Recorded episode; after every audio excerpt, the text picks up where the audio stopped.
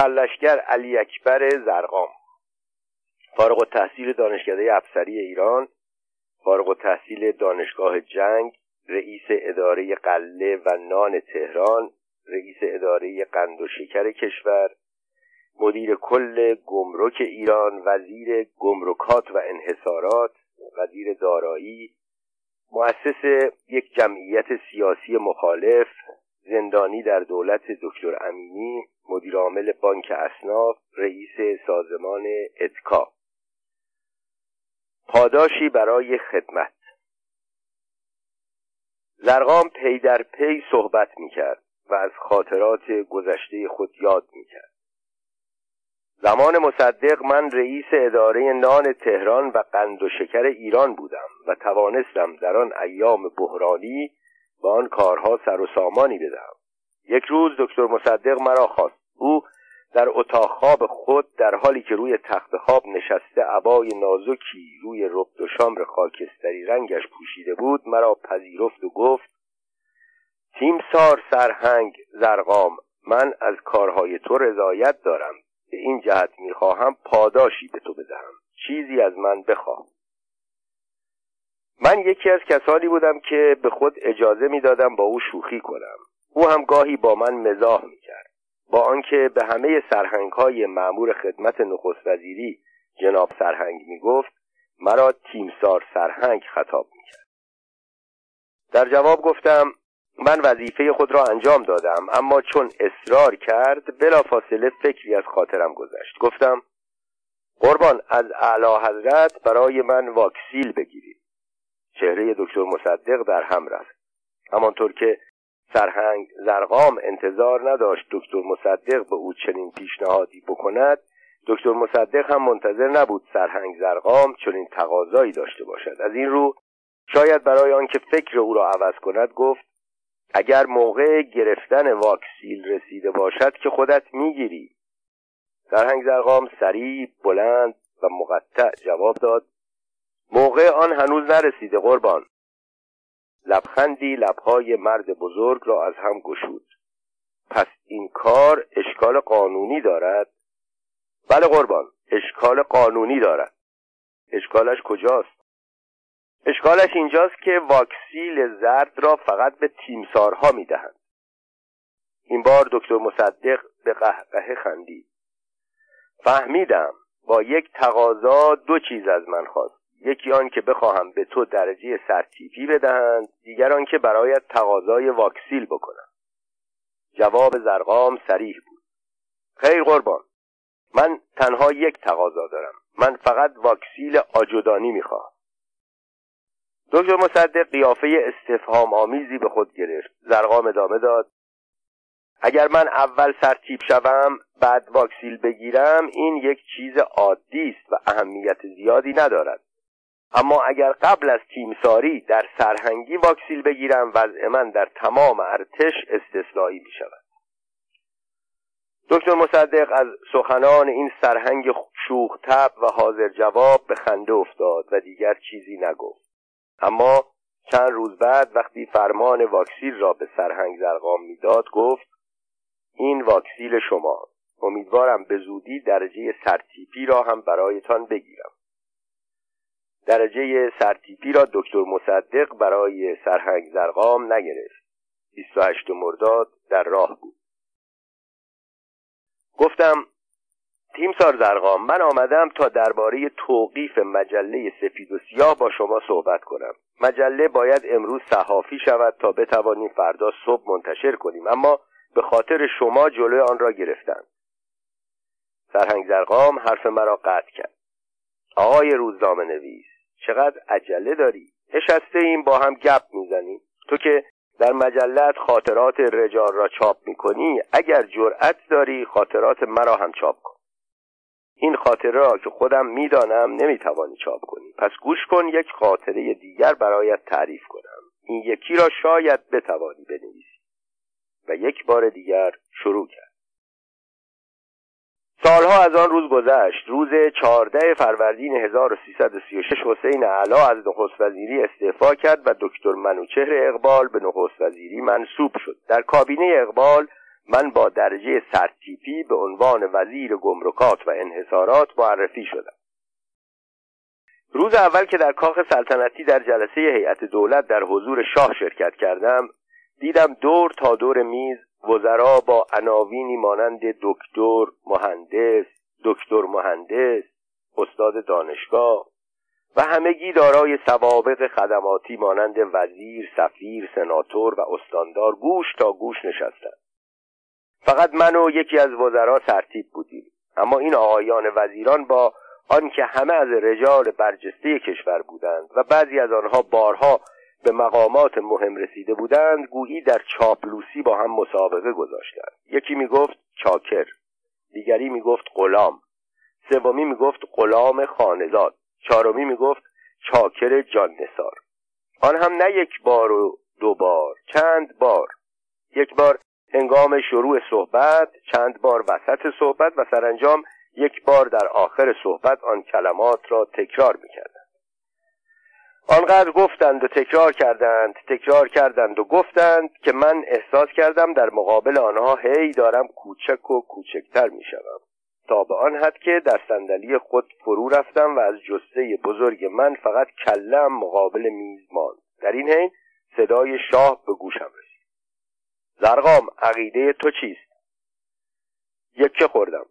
دست باچه شدم. اما زود به خود آمدم. تمام قوایم را جمع کردم به خودم جرأت دادم به سیم آخر زدم. گفتم قربان آقایانی که اینجا نشستند همه اروپا رفته و آمریکا دیده هستند. آن هم نه یک بار بلکه چندین بار. در حالی که من فقط تا کربلا رفتم.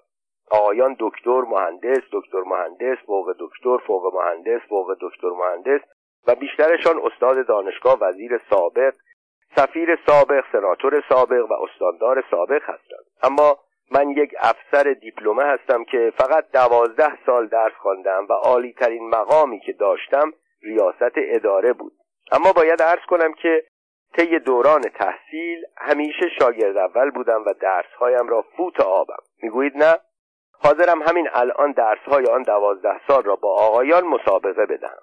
اما این آقایان با این همه مقامات علمی و سوابق خدماتی دائما در سخنان خود تکرار می کنند غلام چاکر غلام خانزاد چاکر جاننسار و آن هم نه یک بار بلکه چندین بار. حساب کردم دیدم اگر آقایان با این همه مقام و عنوان غلام و چاکر باشند من دیپلمه باید کنیز اعلی حضرت باشم. روی این اصل اجازه می‌خواهم هر بار که شروع به صحبت می‌کنم اول بگویم این جانب سرتیب علی اکبر زرقام کنیز اعلی حضرت همایونی به عرض میرساند و بعد مطالب خود را عرض کنم چون اگر قرار باشد همهش در فکر آن باشم که نکند کلمه کنیز را تکرار نکرده باشم رشته کلام از دستم به در میرد تصور همه آن بود که شاه از حرفهای من بدش بیاید اما برعکس تصور آنها شاه خندید و با خنده او وزرا هم از روی تملق شروع به خندیدن کردند. شاه گفت خب حالا حرفایت را بزن. و من به سبک نظامی ها مقطع بلند و سریع گفتم این جانب ترتیب علی اکبر زرقام وزیر گمرکات و انحصارات و کنیز اعلی حضرت همایونی به عرض میرساند. و حرفایم را تا آخر و بدون آنکه کلمه کنیز را حتی یک بار دیگر تکرار کنم گفتم. آن روز وقتی جلسه هیئت دولت تمام شد همگی عازم رفتن شدیم. شاه مرا صدا کرد گفت دنبالش بروم. وقتی از سالن کاخ به دفتر شاه رفتیم او روی کاناپه لم داد و گفت زرقام بگو ببینم این وزرا چه می‌گفتند چه جوری می‌گفتند و چه کار می‌کردند. منظور شاه آن بود که آن وزرا را دست بیاندازم و مسخره کنم.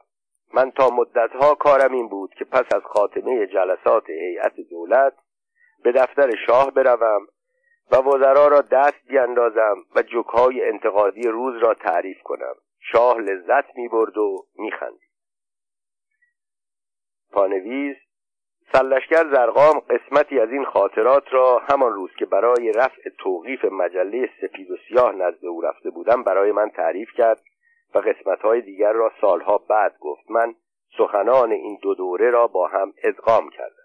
ادامه من گفتم تیمسار مجله مرا توقیف کردند ساواک آزادی مجله را موکول به آن کرده که شما اعلام کنید شکایتی از سپید و سیاه ندارید. اگر شما با آزادی آن موافقت نکنید من ناچارم چندین صفحه از مجله را تجدید چاپ کنم. چاپ و صحافی مجدد مجله مشکلات زیادی در بر دارد و مجله به موقع منتشر نخواهد شد.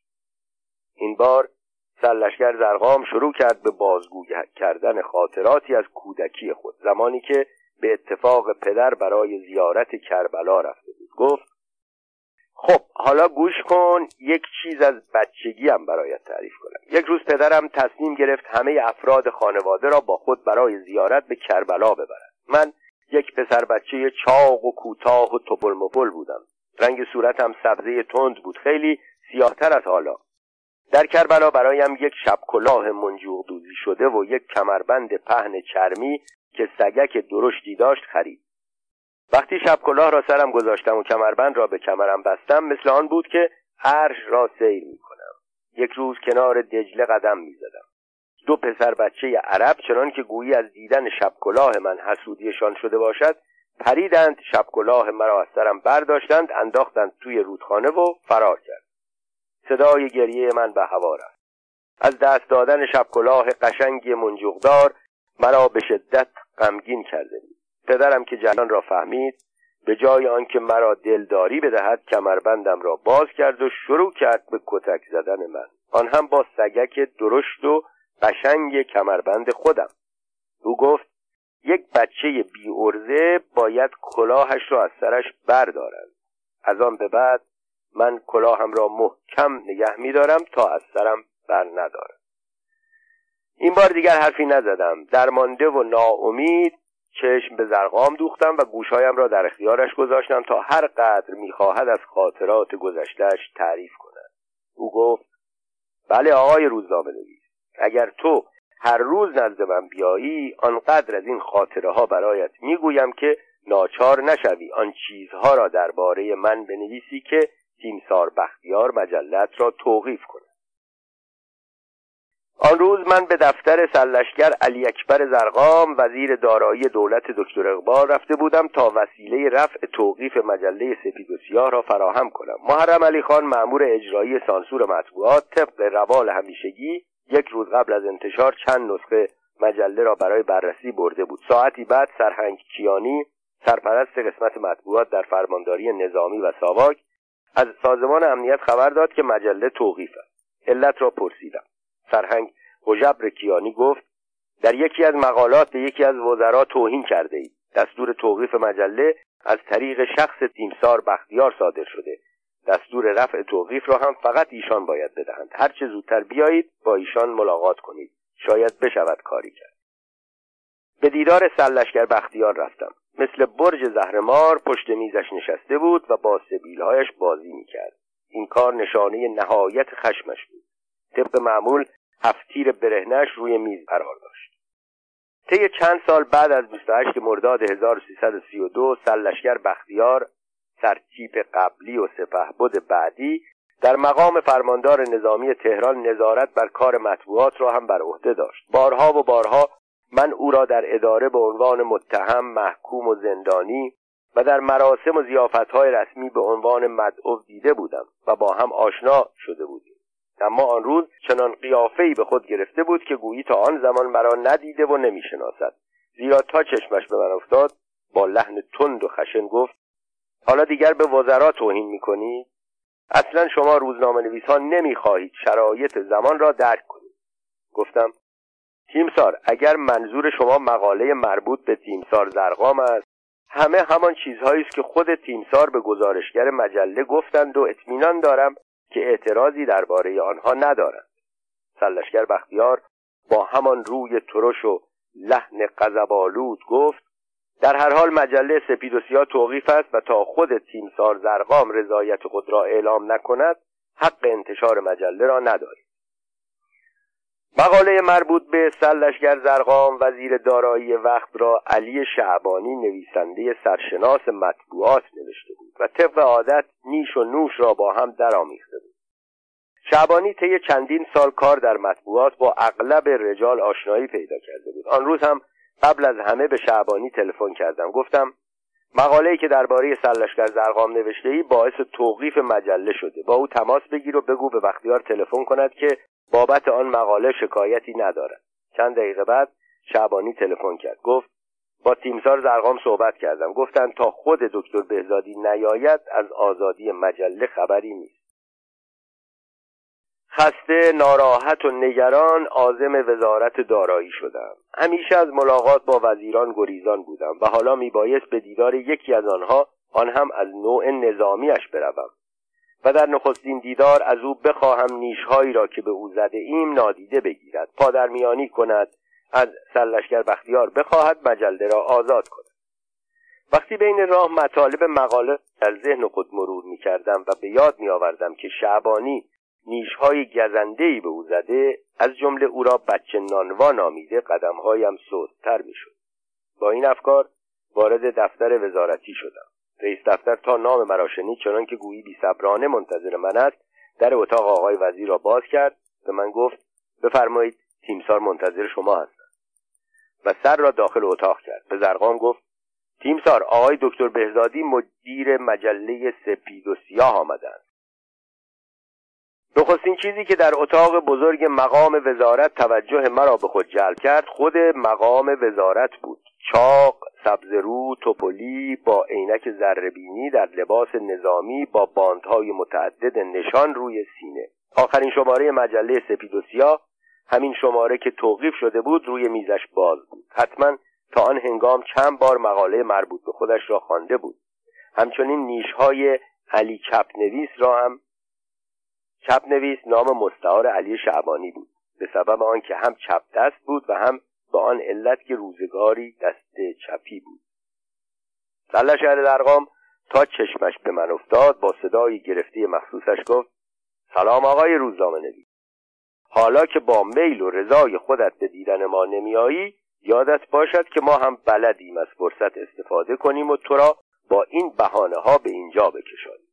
بعد در حالی که به مجله اشاره می‌کرد گفت خیال نکنی مجلت را نمی‌بینم همه را می‌خوانم.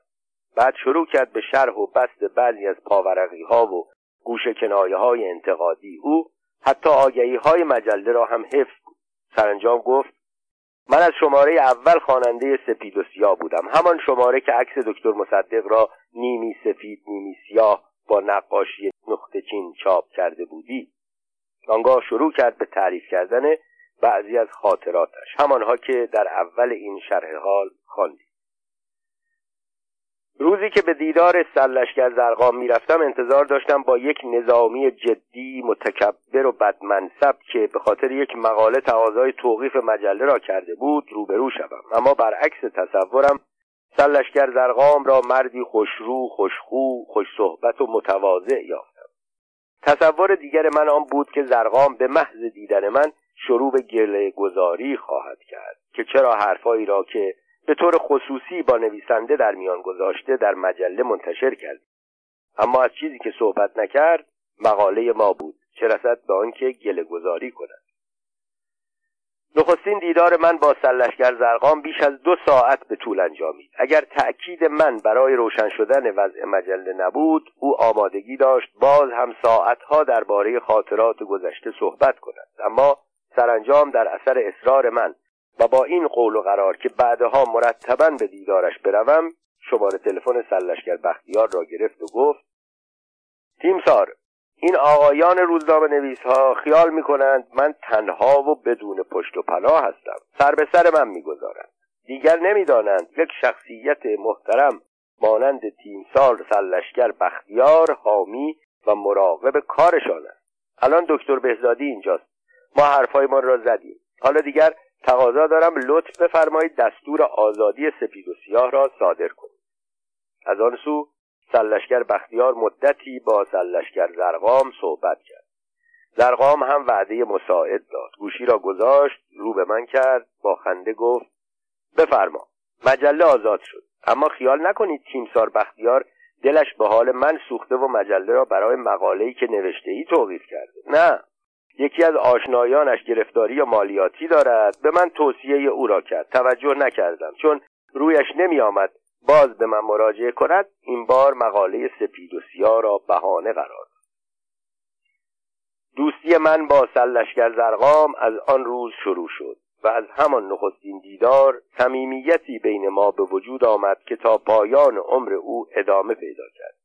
متاسفانه تا هنگامی که او وزیر بود من کم به دیدارش می‌رفتم ولی بعدها که بیکار شد به زندان افتاد خانه نشین شد به ریاست سازمان اتکا رسید و بار دیگر بیکار شد و خانه نشین شد دست کم ماهی دو سه بار به دیدنش می‌رفتم و به خاطرات شیرین او گوش می‌دادم. شرح زندگانی یک وزیر علی اکبر زرقام در سال 1290 شمسی در تهران چشم به جهان گشود. دوره دبستان و دبیرستان را در تهران به پایان رساند. به دانشکده افسری رفت. با درجه ستبان دومی و رتبه شاگرد اولی بیرون آمد. آنگاه او را به مأموریت های مختلف فرستادند. در همه جا رضایت رؤسای خود را جلب کرد. در سالهای 1324 و 1125 معمور خدمت در کردستان شد. سپس به تهران آمد و وارد دانشگاه جنگ شد.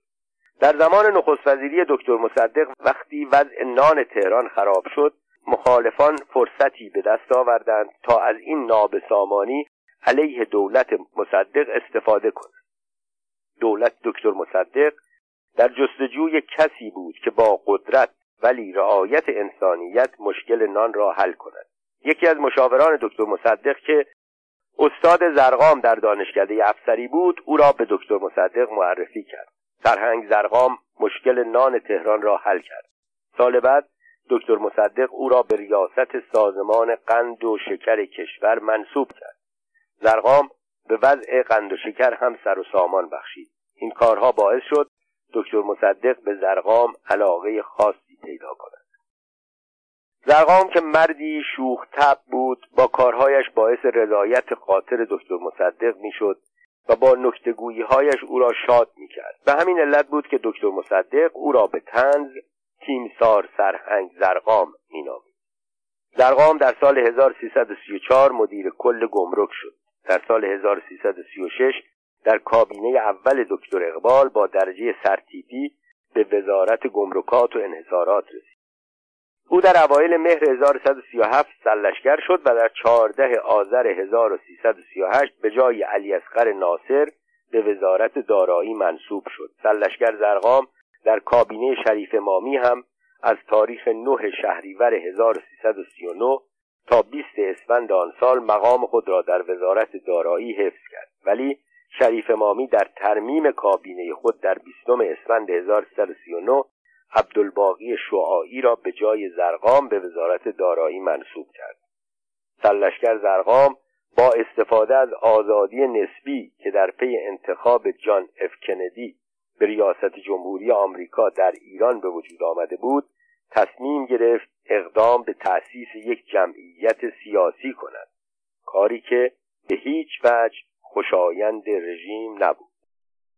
سلشگر زرقام در زندان وقتی دکتر علی امینی با آن سر و صداها و با وضعی شبه انقلابی به نخست وزیری رسید از جمله کسانی که تصور می کردیم به همکاری دعوت خواهد کرد یکی هم سلشگر زرقام بود.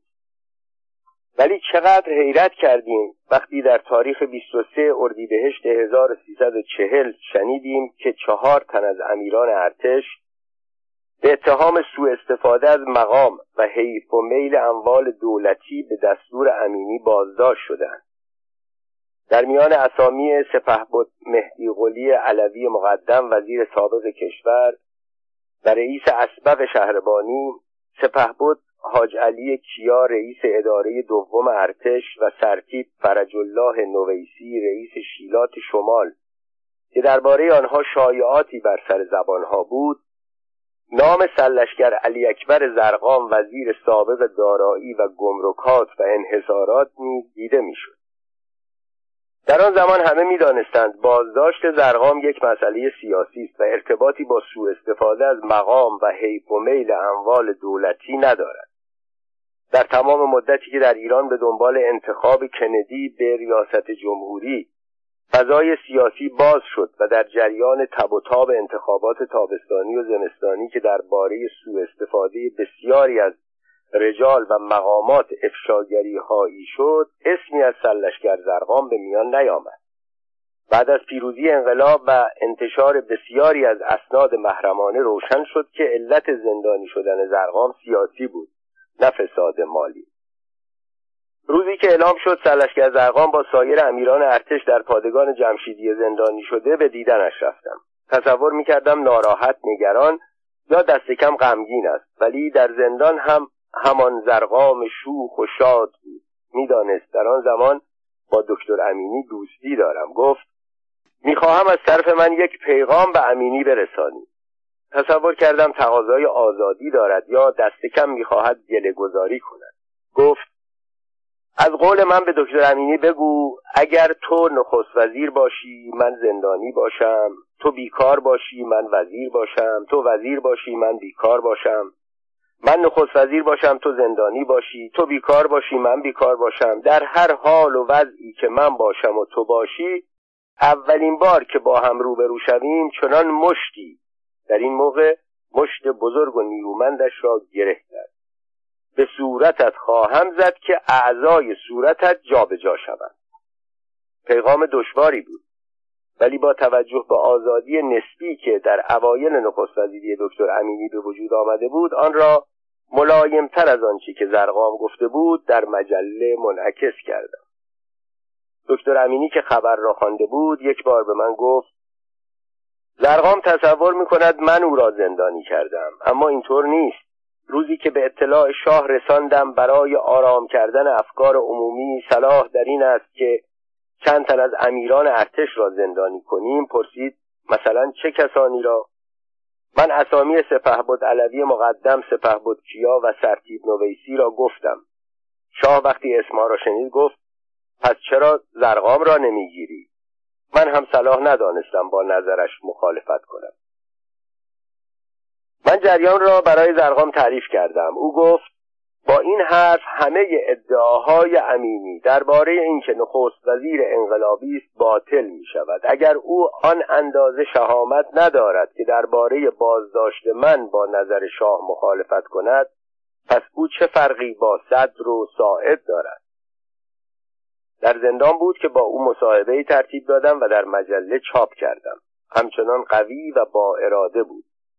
با آنکه آرزوی هر زندانی ملاقات با خویشاوندانش است گفت به همه افراد خانوادم توصیه کردم در زندان به دیدن من نیایند. میترسم از خود ضعف نشان بدهند و ضعف آنها در من اثر بگذارد. این چیزی است که دشمنان من می‌خواهند و من نمی‌خواهم. از زندان تا بانک اصناف و سازمان اتکا. سلشگر زرقام را بیان که محاکمه کنند محکوم کنند یا تبرعه کنند از زندان آزاد کردند. رژیم دوست داشت برای هر یک از خدمتگزاران خود یک پرونده تر و تازه در بایگانی داشته باشد. این چنین بود که یک روز صبح یک افسر به سلولش رفت پاها را محکم به هم کوبید و گفت تبریک عرض می‌کنم قربان شما آزاد هستید. و درهای پادگان جمشیدیه به روی او گشوده شد. آزاد شدن او همان اندازه بی حساب و کتاب بود که زندانی شدنش در سال گذشته. زرقام به خانهاش رفت. برای مرد فعالی مانند او خانه نشینی از زندان بدتر بود. به این علت وقتی دید و بازدیدهای خیشان و دوستان تمام شد تازه فهمید بیکاری چقدر سخت است. او را از چهل و نه سالگی به جرم آنکه اصلاح طلب است پرکار است و ممکن است در داخل و خارج مورد توجه قرار بگیرد و نخست وزیر شود بیکار و زندانی کرده بودند. و حالا او باز بیکار شده بود تا بار دیگر زندانی شود. هنوز مدتی از زندگانی جدید او نگذشته بود که مهدی کوشانفر رئیس اتحادیه اصناف از او دعوت کرد اداره بانکی را که اصناف تأسیس کرده بود به عهده بگیرد. در آن زمان چند تن از وزیران سابق رئیس بانک شده بودند. دکتر نصیری رئیس بانک پارس مصطفی تجدد رئیس بانک بازرگانی ایران ابوالحسن ابتهاج رئیس بانک ایرانیان. زرقام بدون تحمل پذیرفت. حتی برای یک نظامی ریاست بانک خیلی بهتر از بیکاری بود. بانک اصناف یک بانک خصوصی بود. بانک سلشگر زرقام مدیر عامل بود. سرمایه گذاران بانک تصمیم گیری را حق خود می‌دانستند. مایل بودند اعتبارات بانک را بین خودشان و به دلخواه خودشان تقسیم کنند. زرقام با این کارها مخالف بود. پس یا میبایست تسلیم شود زرقام مرد تسلیم نبود یا کناره گیری کند. او این کار را کرد و یک بار دیگر خانه نشین شد. با سرازیر شدن دلارهای نفتی پترودلار به کشور قدرت خرید مردم بالا رفت. با بالا رفتن قدرت خرید مردم تقاضا بر عرضه فزونی گرفت. با فزونی گرفتن تقاضا بر عرضه قیمتها بالا رفت و تورم روزافزون باعث نارضایی مردم به ویژه کارمندان شد که حقوق ثابتی داشتند. شاه نگران از نارضایی مردم تصمیم گرفت با تشکیل تعاونی ها و افزودن بر تعداد فروشگاه های دولتی جلوی گرانی را بگیرد. در ارتش تمام خریدهای مربوط به پرسنل ارتش به وسیله سازمانی به نام اتکا انجام می‌گرفت اما به علت سوء مدیریت این سازمان هم مانند فروشگاه های دولتی قادر نبود قیمتها را مهار کند. در آن زمان برای اداره اتکا دنبال کسی میگشتند که درست فعال و مبتکر باشد. در مرحله اول چند نفر برای این شغل انتخاب شدند. در میان آنها یک نفر بود که با وجود کوتاهی قد یک سر و گردن از بقیه بلندتر بود. سلشگر علی اکبر زرقام. وقتی از شاه کسب تکلیف کردن گفت انتخاب خوبی است. مثل آن است که این لباس را به قامت زرقام دوختند. فقط معلوم نبود شاه با اعتقاد به قاطعیت زرقام این انتخاب را پسندیده بود یا آنکه می‌خواست با شکست زرقام در این شغل حسن شهرت او را از بین ببرد. روزی که وزیر جنگ او را برای معرفی نزد شاه برد شاه از زرقام پرسید فکر می‌کنید تا چه میزان می‌توانید کالاهای مورد نیاز پرسنل ارتش را ارزانتر از بازار به دست آنها برسانید؟ سلشگر زرقام که قبلا در این باره مطالعاتی کرده بود گفت در صورتی که امکانات کار فراهم باشد در دو مرحله می‌توان تا سی درصد قیمتها را پایین آورد. زرقام تصور می‌کرد در اتکا با اختیارات کامل مشغول کار خواهد شد ولی در آن سازمان حرف آخر را سپه بود دکتر عبدالکریم عیادی مرد مرموز دربار ای ایران می‌زد که به عنوان چشم و گوش و دست شاه تمام معاملات غیر پدافندی ارتش و بهداری ارتش زیر نظر او قرار داشت. سلشگر زرقام تا آن حد که توانست در اتکا کار کرد. او موفق شد در مرحله اول پانزده درصد از نرخ کالاهای سازمان را کم کند. ولی برای رسیدن به رکورد سی درصد به اختیارات بیشتر احتیاج داشت که در همه جا با مانعی به نام سپه بود عیادی برخورد می‌کرد. زرقام کار در اتکا را با عشق و علاقه شروع کرد. او عقیده داشت همه کالاهای تولیدی و مواد کشاورزی اتکا باید از داخل کشور تأمین شود و برای رسیدن به این هدف می‌خواست به تولید کننده ها و کشاورزان کمک کند. اما سپه بود عیادی معتقد بود تمام مواد مورد لزوم اتکا را باید از خارج وارد کرد. لابد هدفش کمک به کارخانه ها و کشاورزان خارجی بود. از این رو به تدریج جلسات هیئت مدیره اتکا صحنه برخورد شیر و موش می‌شد. سلشگر زرقام سپه بود عیادی را به خاطر جسته کوچک و قیافش که شبیه موش بود دکتر موش مینامید. و زرقام یعنی شیر. گاهی که به دیدنش می‌رفتم بیتاقت می‌شد و فریاد می‌کشید ای مردم ای ارتش ای دکتر بهزادی این عیادی نمی‌گذارد من کار کنم. اگر من مردم بدانید او باعث مرگ من شد.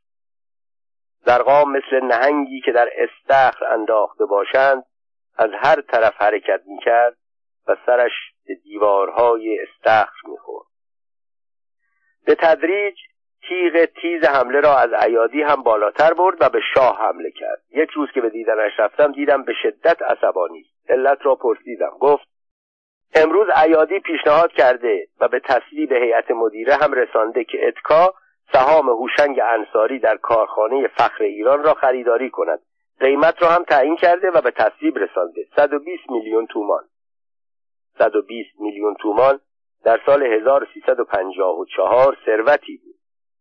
چندی بعد که فرمان شاه صادر شد که کارخانه های بخش خصوصی باید 49 درصد سهام خود را به کارگران و کشاورزان و کارمندان بفروشند معلوم شد آن معامله فقط برای کمک به انصاری انجام شده بود چون بلافاصله قیمت سهام کارخانه ها پایین آمد.